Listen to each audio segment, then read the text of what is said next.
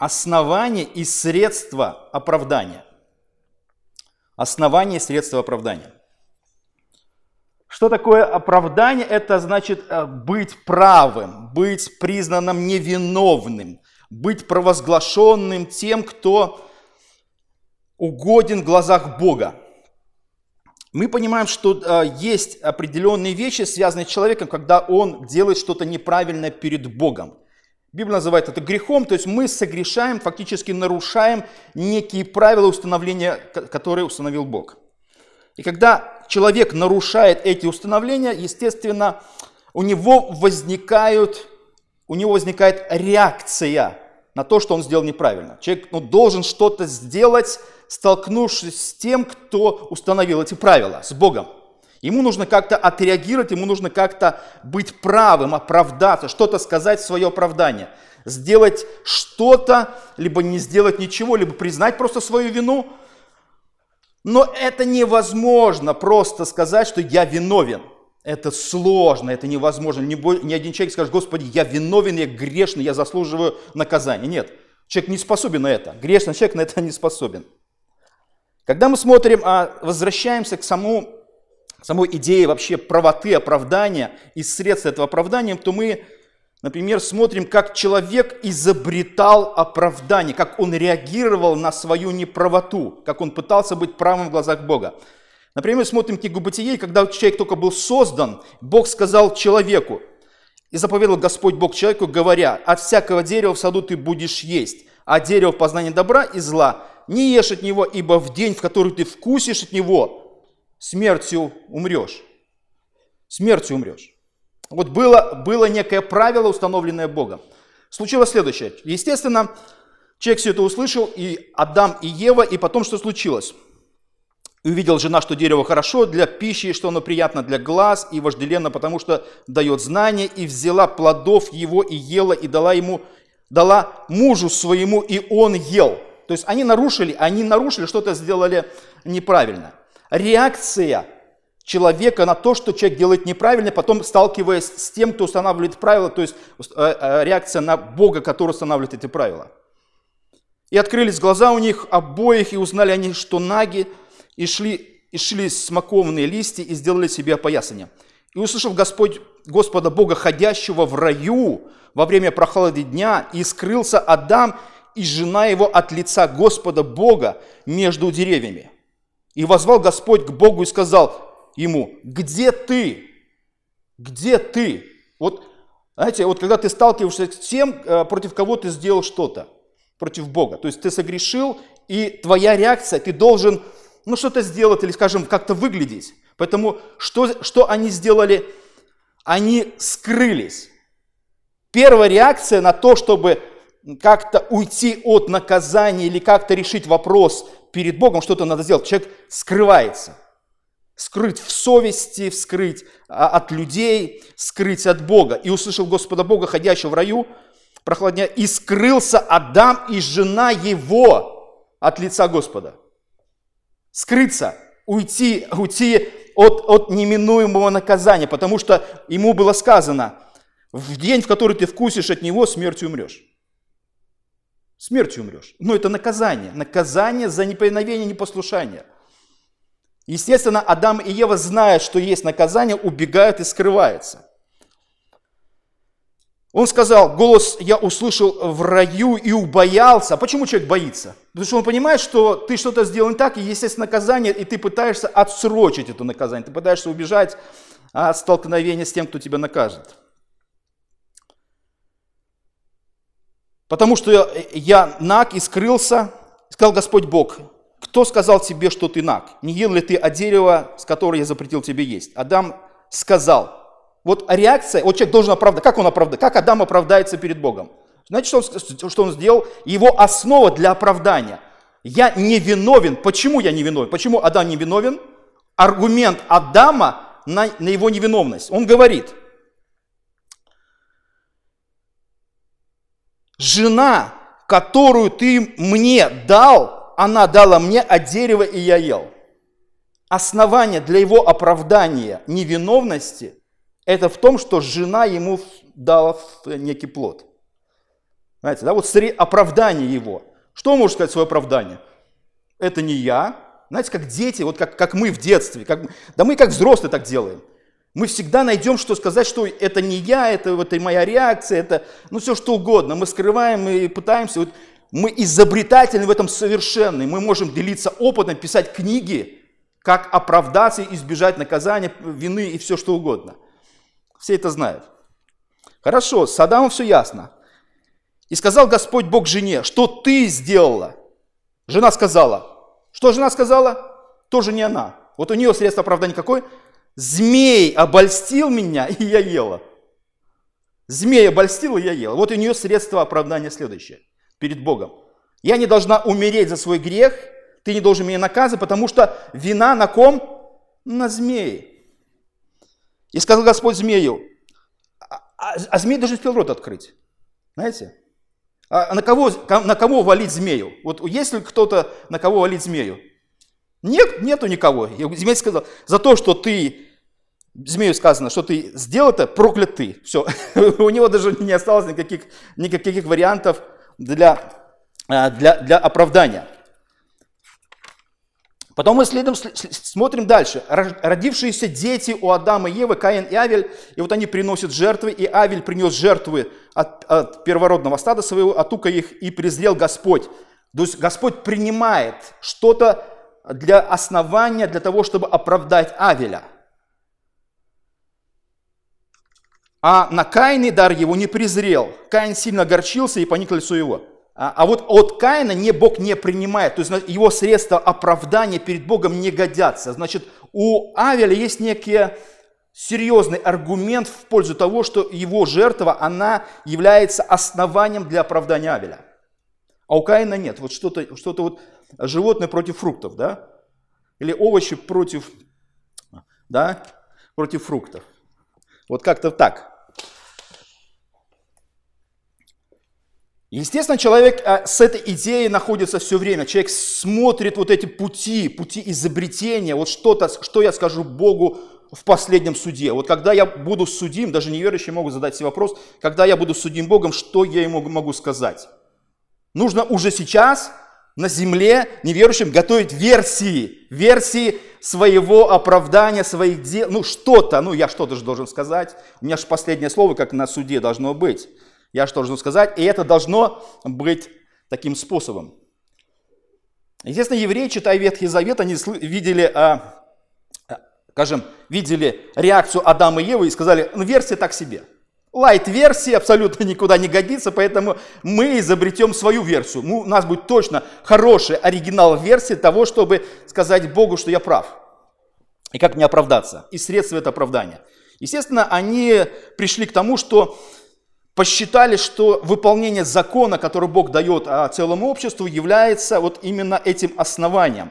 И повиновение этому закону является каким-то выражением к Богу, что, Господи, ну Ты же нам дал, мы же что-то делаем на основании тех правил, которые Ты установил.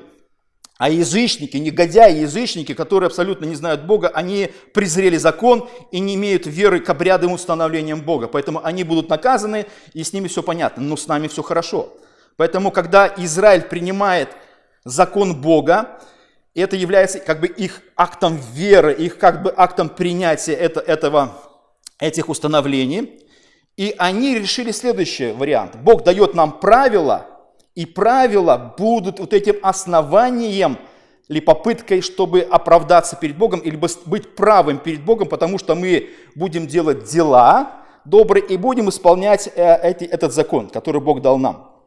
Поэтому у них как бы было основание того, чтобы сказать Господу, что я прав, потому что у меня есть основание. То, что ты дал, ну как бы это же твое, да? Поэтому я что буду делать? Я буду выполнять эти правила, и с другой стороны, я еще буду делать сверх того добрые дела, которые будут как бы перевешивать все, все моменты, связанные а, с, моим, как бы, с моим видением тебя или меня в глазах твоих. Так думали евреи.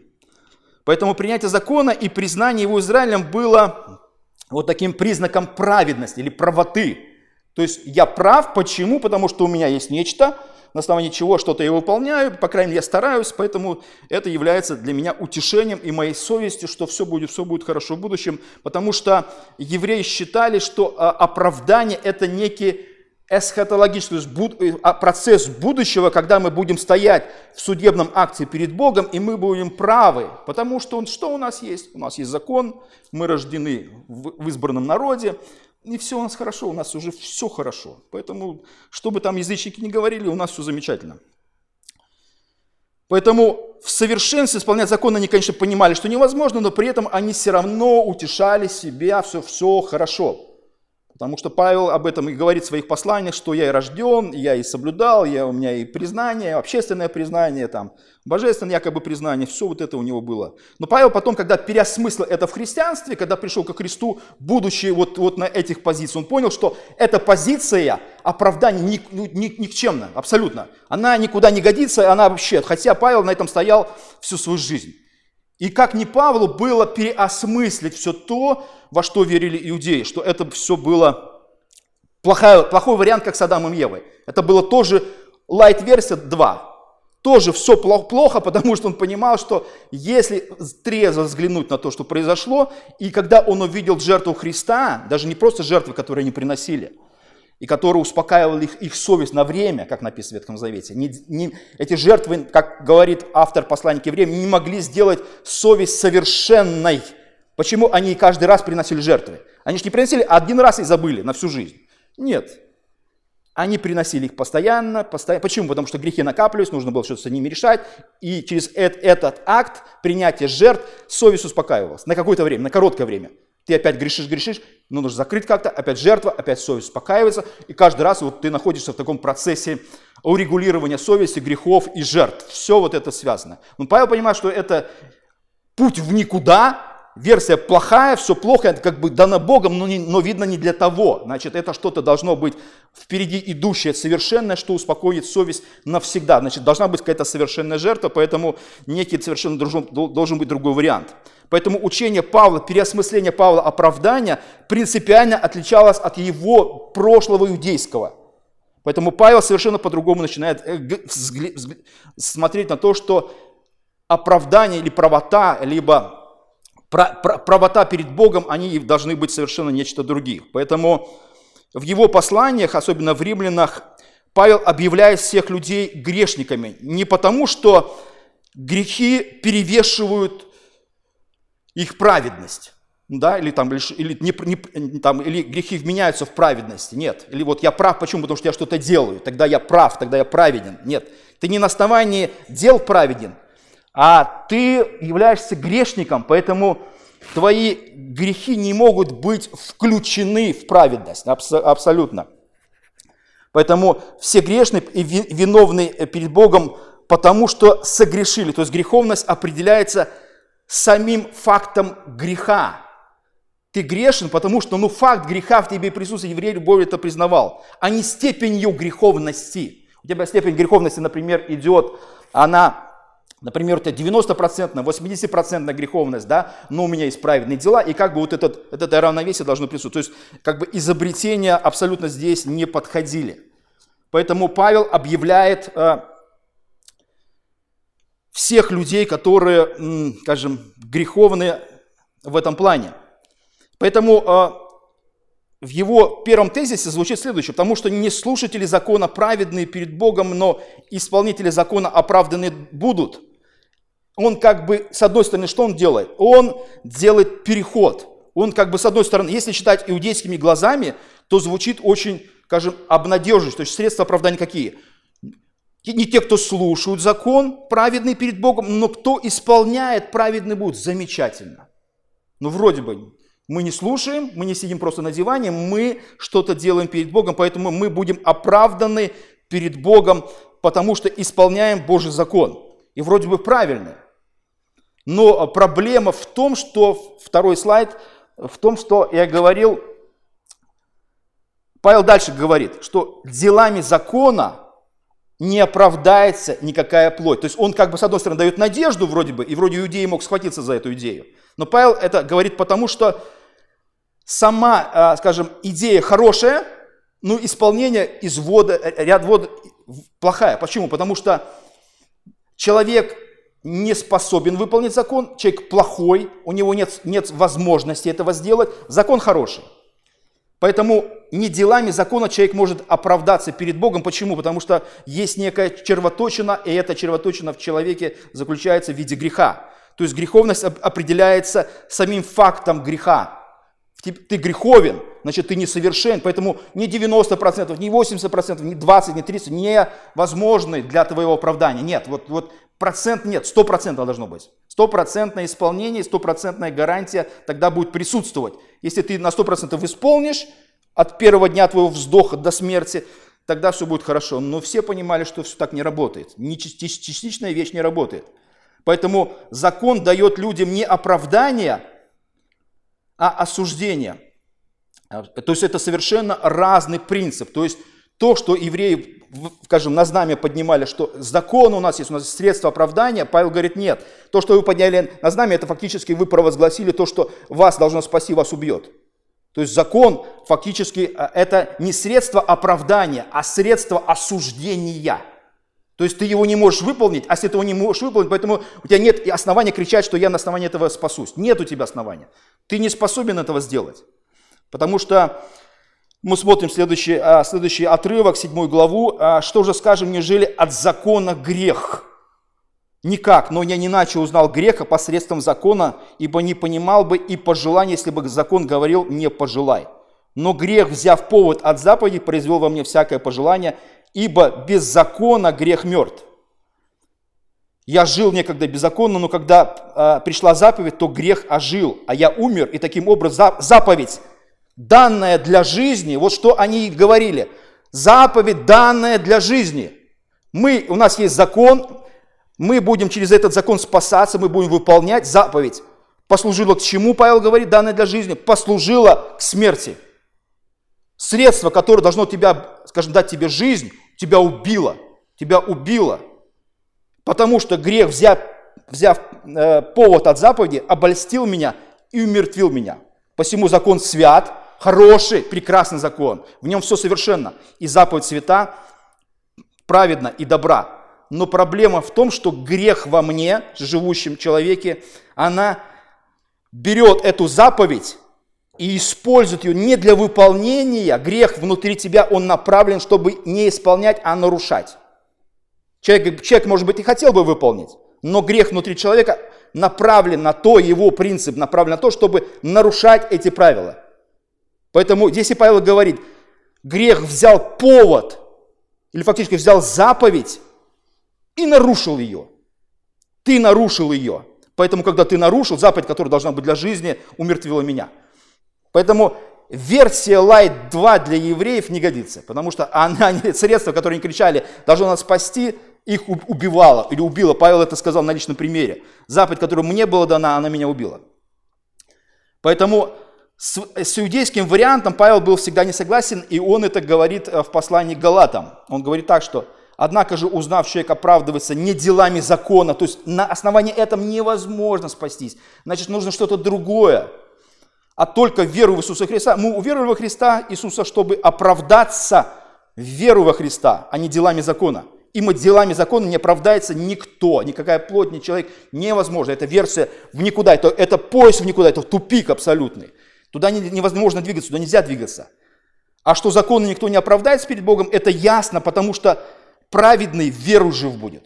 Значит, у человека э, как бы тупиковая ситуация получается. Он, у него есть закон вроде бы, который говорит, выполняй, выполняй, выполняй, и Бог требует, что ты выполнял. Но при этом ты понимаешь, я не способен, я не способен, не способен. Что же делать? Что же делать? И Павел в, Галат, вот, в Римлян кричит, кто избавит меня от всего тела смерти? Это тело никуда не годится с этим телом невозможно достичь этой цели. Понимаете, оно тянет все время назад. Я хочу, я готов, но оно говорит все время, а давай поспим, давай поедим, давай не пойдем, давай еще что-то сделаем, давай согрешим. И все время ты, ты пытаешься вот это все собраться. Ты все время пытаешься собраться, и, и каждый раз это сборы уже в никуда. Это уже плюешь, а, уже пусть, пусть как будет. Уже с этим телом уже никуда не пойдешь, ни в бой, ничего. Командир брось, брось, говорит, да не меня же, говорит, рацию брось, куда, кого ты бросаешь, да, вот то же самое с, с этим телом. Поэтому дальше Павел говорит так, что вы, оправдывающиеся законом, остались без Христа, отпали от благодати. Если человек пытается настаивать на, на чем? Вы, оправдывающие себя законом, он говорит евреям, или человеку, любому, даже приближенному к христианству, который говорит, что у меня есть хорошие дела, я что-то доброе делаю, я поступаю праведно, я там пытаюсь соблюдать заповеди. Вы, оправдывающие себя правилами, собственными правилами исполнения, ну говоришь, ну как же не исполнять, надо что-то делать, надо делать, но это тебя не спасет. Понимаете, в чем проблема? Да, надо делать, но тебя это не спасет. Так зачем делать? Надо делать. Христианство говорит так, надо делать. Тебя это спасает? Нет, но делать надо. Если люди пытаются стоять на этой лайт-версии 2, стоять на законе, а Павел говорит, вы тогда остаетесь без Христа и отпадаете от благодати. Невозможно. Невозможно спастись, исполняя что-то, потому что если вы только попытаетесь пойти в эту сторону, вы остаетесь без Христа и отпадаете от благодати. Что такое благодать? Это дар, который тебе дан просто так. То есть у тебя как бы развилка так, ты становишься на развилке. Либо я сам делаю, либо я не сам, не, не я делаю. Какой вариант мы выберем? Сам, не сам? Но люди почему-то выбирают «я сам». Вот люди выбирают «я, выб... я спасаюсь своими собственными делами». Вот у людей почему-то туда все время тяга и крен. И почему мы в церкви всегда говорим о том, что Бог делает. Бог спасает, Бог избирает. Бог что-то такое, знаете, делает великое, что спасает нас грешниками. Потому что основание для оправдания не является закон, а смерть Христа. Об этом Павел говорит в Римлянах 5.9. «Посему тем более ныне, будучи оправданы кровью Его, спасаемся им от гнева». Вот, вот мы сталкиваемся с Богом, который требует наказания за грех, за все наше неповиновение.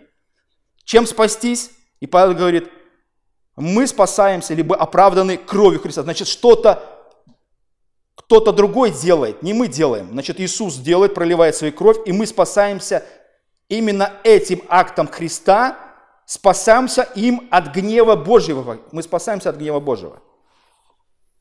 Не своими делами, потому что это невозможно. Все, это, это, это, этот вариант никуда не годится. Дальше Павел говорит в римлянах, э, в Галатам, в Галатам он говорит следующее – не отвергая благодати Божией, а если законом оправдания, то Христос напрасно умер. Если вы попытаетесь оправдаться собственными делами, или, или вы пытаетесь стоять на том, что у вас есть способность оправдаться какими-то собственными усилиями, выполняя что-то, конкретно закон, если бы этот вариант был верен, то Христу не нужно было приходить на землю. Понимаете, в чем, в чем проблема? А если законом оправдания, то версия с Христом – это ложная версия. Христу не нужно приходить, значит, выполняете, делаете, и все будет хорошо. Но нет, что, что делает Бог? Бог посылает Христа, который умирает. А если люди остаются на версии законом оправдания или моими делами оправдания, то Христос умер напрасно. То есть это, это в сторону Христа путь в никуда фактически, мы можем сказать так. Если возможно оправдание делами или законом, то Христос, Христу не нужно было что делать. Христос пришел и сделал пустую работу. Поэтому основание для нашего оправдания не наши дела и не наша вера. Не работа Христа внутри нас, это нечто сделанное а, для нас объективно. Это значит, кто-то что-то делает, и это является основанием. То есть вера, даже, даже вера во Христа не является основанием для спасения. Основание – это на основании чего Бог может тебя спасти. Вера – это средство, это не основание, это средство, это инструмент, который ты можешь использовать для того, чтобы воспользоваться основанием. Вот если бы не было основания, вера бы не могла бы тебя никак спасти. Вот у нас есть вера, например, да, а нет оснований, что тогда делать? Ничего, это фактически тоже путь в никуда. Невозможно ничего сделать. И дальше в Римлянам в 3 главе Павел говорит, получая оправдание даром, по благодати Его, искупление во Христе Иисусе, которую Бог предложил в жертву наставления в крови Его через веру для показания правды Его в прощении грехов, сделанных прежде. То есть все время вот этот акцент, получая оправдание даром. Ну хороший же вариант, ну надо же принять. По благодати, это значит незаслуженно. Искуплением во Христе, значит, Бог искупает нас на основании Христа, то есть не на основании наших дел, то есть Бог делает. Бог решает вопрос между собою и, и скажем, чтобы нас не затронуть между собой и Христом. То есть вот этот вариант, скажем, урегулирования конфликтной ситуации, связанной с грехом, между Богом и Иисусом. Мы стоим и ждем, когда этот вопрос будет урегулирован. Христос является нашим представителем для урегулирования этой ситуации. И Бог, и Христос достигает этой цели. Вопрос решен, и на основании этого, это есть основа, основание нашего оправдания. Мы принимаем все то, что делает Христос. Это Его работа, Его э, пролитая кровь и Его жертва, она является основанием для того, чтобы мы могли быть спасены. Потому что а, здесь затрагивается э, фундаментальный вопрос а, праведности Божией. Римлянам а, 6.23 известный стих. «Ибо возмездие за грех смерть, а дар Божий – жизнь вечная во Христе Иисусе Господе нашим». Так вот, а, проблема следующая. То есть а, здесь затрагивается божественная праведность. Она тут, э, скажем, должна быть э, исполнена. Есть грех и должно быть возмездие – Таким образом, Бог а, остается правым, праведным, правым. Грех должен наказан. Бог, если Бог не накажет грех, Бог будет неправ. Бог будет неправедный, а Бог не может быть неправедным. Это абсолютно высшая судебная инстанция, которая должна быть всегда права. В нашей стране даже построили конституционный суд, такой верховный, высший суд, который должно быть соблюдаться, все, даже здание отдельное, фонтан, знамя, все должно быть соблюдаться но что-то не так. Плохая версия, да? Здание есть, а правоты никакой. Это все об этом знают, да? Это ничего не работает. И фонтан есть, и знамя есть, и дом, дом красивый есть, и там даже человек сидит, который должен все это соблюдать и провозглашать, но ничего не работает. Но это не с Богом. У Бога грех должен быть а, наказан, поэтому грех не заслуживает осуждения, и Бог должен быть, быть правым. Поэтому Бог а, выдвигает свою версию остаться правым и наказать грех. Если Бог накажет грешного человека, Бог останется правым. Никаких проблем. Но, проблема в том, что грешник должен остаться живым. Как решить вопрос, чтобы и грешник остался жив, и грех был наказан? Вот тут выступает, а, скажем, Христос. Христос – это а, фактически выражение божественной праведности. Он должен и наказать кого-то, вот Христос выступает. И еще ну, нюанс в том, что Христос является безгрешным, он праведным. Если бы Христос был грешным, и Бог наказывал бы его, наказал бы его смертью, то бы Бог просто выполнил праведность по отношению к Христу и к себе, понимаете? Грех ну, наказан и все. Нет, но тут вопрос уникальный. Значит, Христос безгрешный, только Он может быть добровольным. Если бы даже Бог наказал Христа не добровольно, то тогда бы а, тоже здесь была бы проблема. Но Христос и выступает таким добровольным представителем человечества и говорит, я решу эту проблему, я этот путь, я эта дверь, я этот, я этот э, путь, ведущий к жизни, поэтому нужно решить со мной этот вопрос. И Христос фактически выступает таким представителем человечества или грешников. И Бог наказывает Христа, и таким образом фактически грех наказан, э, конфликт урегулирован, Бог остается праведным, и тогда остается основание для того, чтобы теперь куда-то это применить вот есть основание, теперь нужно его применить. И Бог по отношению к некоторым грешникам, не ко всем, не ко всем. Тут опять люди кричат, а почему не ко всем? Да потому что всегда так было. Всегда так было. Элита, народ, да, знать, простые люди, отдельные кассы для избранных, для, для всех, всех остальных. Ну, не всегда, даже, даже в Священном Писании, даже когда мы смотрим на Израиль, это уникальный народ, потому что Бог избирает его для себя. Да, они несовершенны, они грешные, они непослушные, они все время вопят, они все время хотят своего, но при этом они остаются теми, кого Бог, кого Бог избрал и работает с ними. То же самое касается спасения. Поэтому мы смотрим а, дальше, что оправдание, а, оно опять возвращается к тому, чтобы получить его а, даром. Получая оправдание даром по благодати Его искупления во Христе Иисусе, которого Бог предложил в жертву. Вот Бог и есть наш представитель. То есть фактически э, мы должны сказать, а как тогда нам спастись? Хорошо, Христос это делает, делает это основание. Как же нам спастись? Вот вера это и есть э, некий, э, скажем, инструмент или средство для оправдания. Фактически что такое вера? Вера это принятие дел Бога. Мы, мы верим в то или принимаем фактически то, что сделал Бог для нас. Не мы сделали, а Бог сделал. Вот в этом вся проблема, что а, обмен происходит, и наше провозглашение, даже когда мы сталкиваемся лицом к лицу с Богом, мы говорим, не я сделал, Он сделал. Все вопросы к Нему. Как в церкви иногда бывали случаи, когда там а, к моей жене подходили, там какое-то служение нужно было нести, иногда там совсем уже на нее пытались все служения там везде задействовать, и она уже стонала бедно, не знала, как что-то сделать, и за ней там гонялись, пытались там привлечь ее к разным работам. А я говорил следующее, тебе в следующий раз придут, скажут там, вот нужно то-то, то сделать, ты скажи, идите к мужу. С ним решайте вопрос. Приходит ко мне, и, естественно, я говорю, ну, как бы, ну, нет. И, и все эти вопросы, как бы, они к ней, она к ней говорит, так к мужу идите. Они приходят ко мне, и все, все вопросы же снимаются. Она отказать не может, мне приходится, потому что больше некому, некому, знаете, отказать. Поэтому так и получается. То есть самое там, к нам какие-то вопросы возникают в связи с грехом, мы говорим Христос, не мы, Христос. Христос за нас пострадал, пролил кровь, Христос нас спас, Христос наша праведность, Христос нам меняет праведность, мы во Христе, все Христос.